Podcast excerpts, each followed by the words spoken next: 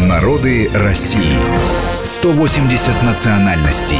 Одна страна. Продолжаем э, нашу беседу с Маратом Сафаровым, историком, кандидатом педагогических наук в студии Вести ФМ, также Гия Саралидзе. Говорим мы сегодня о башкирах. Э, э, Марат, вы уже упоминали, что образ жизни башкиров очень долго сохранялся такой полукочевой. Угу. Ну, видимо, еще в разных регионах было по-разному, но а, помимо скотоводства, которое предполагает обычно угу. какой-то кочевой образ жизни, ведь башкиры очень здорово ну, умели обрабатывать металлы. Да, металлообработка, угу. причем оно базировалось на местном сырье, потому что оно там а, было. Вот э, чем еще занимались э, башкиры?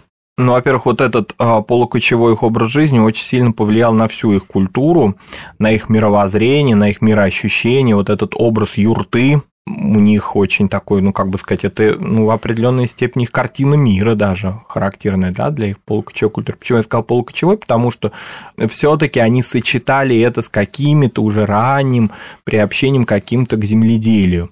Особенно после вот этих волн переселения к ним а, русского и татарского населения, переход к земледелию стал еще более активизироваться.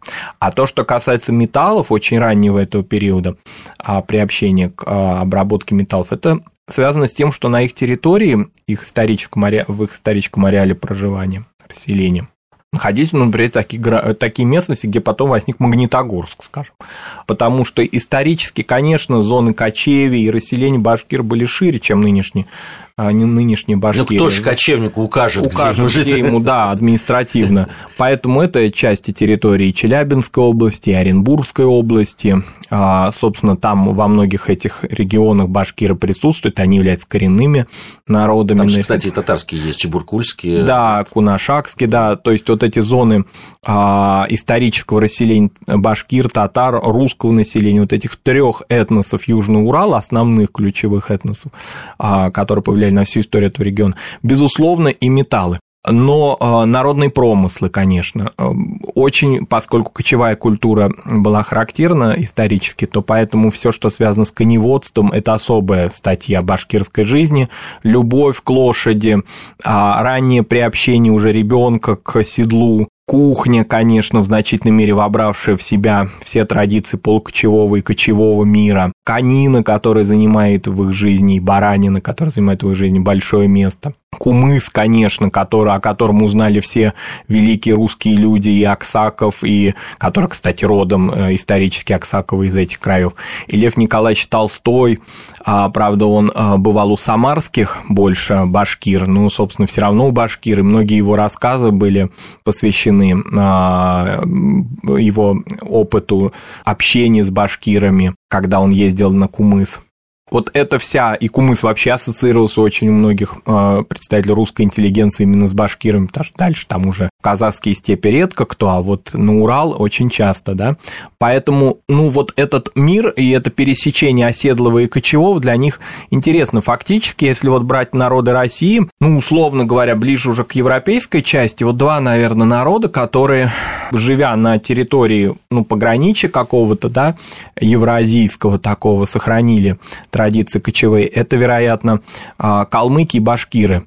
То есть вот наиболее приближены к центральной части России, какие народы сохраняли. Вот, наверное, эти, потому что а, для них, особенно для башкир, характерно очень долгое сохранение в исторической памяти этого. Сейчас уже, конечно, безусловно, все изменилось, образ жизни меняется стремительно, но историческая память, вот, например, эпосы, это не так характерно, хотя и у татар эпическое творчество было, и у других народов, но для башкир особо характерно. Урал-Батыр, а, свои версии такого общетюркского эпоса Идигей, который есть и у других, у каркалпаков, и у татар, и у казахов, у них особо. А кубаиры, баиты – это такие эпические произведения, которые, конечно, исторически связаны с э, миром кочевой цивилизации, безусловно. А вот любопытно, я вычислил, что как раз э, я не просто, не просто упомянул о том, что занимались металлообработкой, но после 1735 года, угу. после бунта, угу. как его описывают, э, им запретили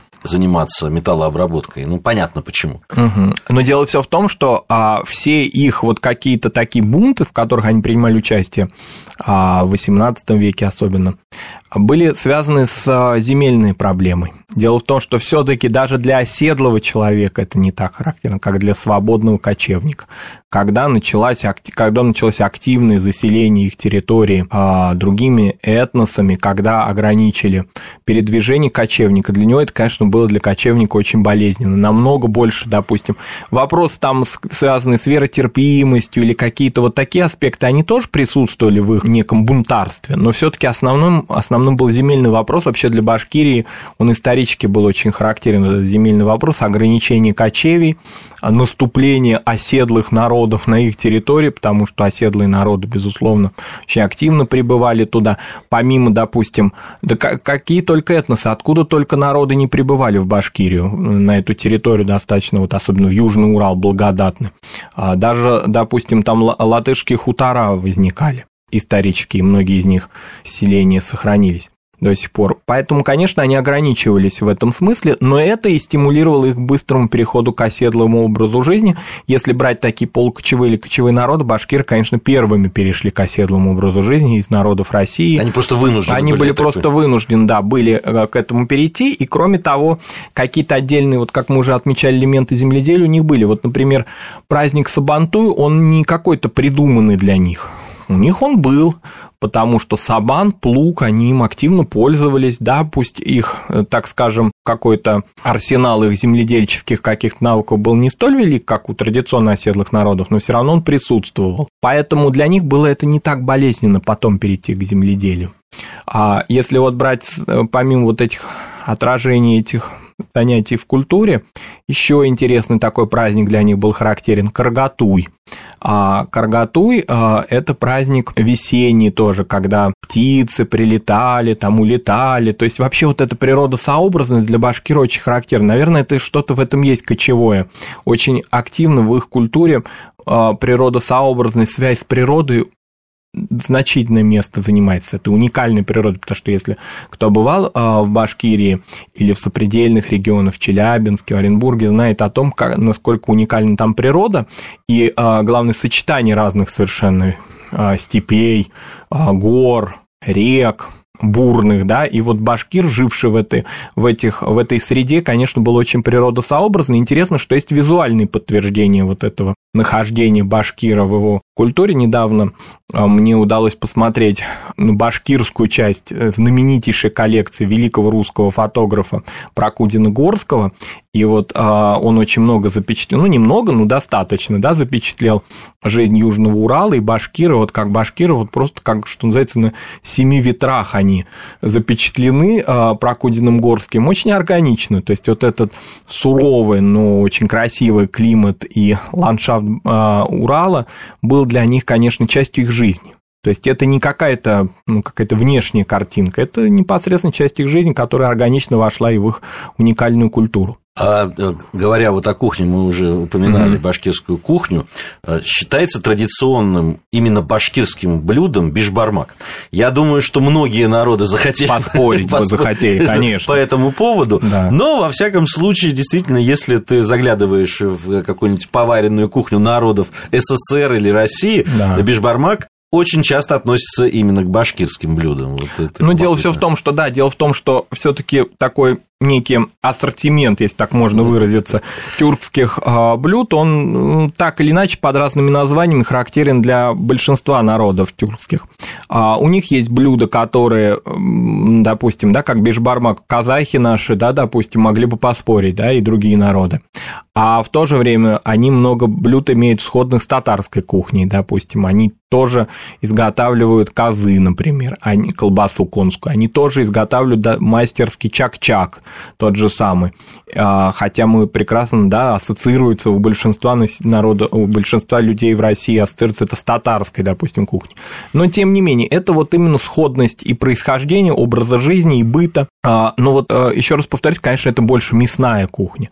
Мясо – это, конечно, основная часть башкирской, башкирского такого стола традиционного. И технологии до сих пор у оседлых уже людей, то есть в деревнях, в Уфе, в Стерлитамаке, в больших городах, а, все равно какие-то вот традиции еще и какая-то утварь даже, все равно еще идущие от кочевого, полукочевого образа жизни. Антропология очень интересная, тоже вот это, этот перекресток башкиры а, очень интересный с точки зрения антропологического своего внешнего облика, потому что есть люди, которые ну, фактически европеоидные, есть смешанные, есть классические монголоиды. Это вот тоже отражение их длительной, уникальной, очень сложной истории. Наверное, вот нельзя назвать, да, допустим, человек абсолютно европеоидного облика, а в то же время его предки были кочевники, а, тюрки, а потому что такая сложная история, так много разных групп вливалось в состав башкирского ну, кстати, народа. кочевой образ жизни башкир, он а, отражен даже вот в таких национальных видах спорта или да. видах спорта, к которым а, башкиры больше там предрасположены. Угу. Это стрельба из лука, например, да, да. очень такой развитый там. Это... Борьба. Борьба, да. да. Стрельба из лука, различные а, виды конных состязаний. Вот на том же Сабантуе это очень активно видно. А, вообще вот а, и женщины, и мужчины очень ранее их приобщение к седлу в традиционной башкирской деревне, это было очень характерно для них. А какая-то вот такая не то чтобы да, спортивность ради спорта, а просто сам образ жизни заставлял это делать.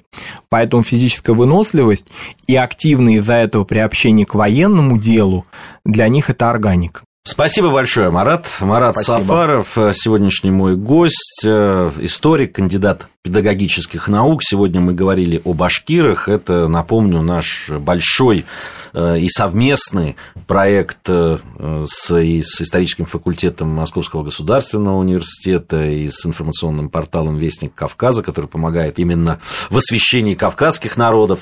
Это большой э, проект «Народы России». Мы рассказываем о тех народах, которые населяют нашу большую, замечательную родину. Ровно через неделю новый выпуск нашей программы. Не пропустите. Спасибо. Мы разные, и мы вместе. Народы России. Программа подготовлена при содействии исторического факультета МГУ.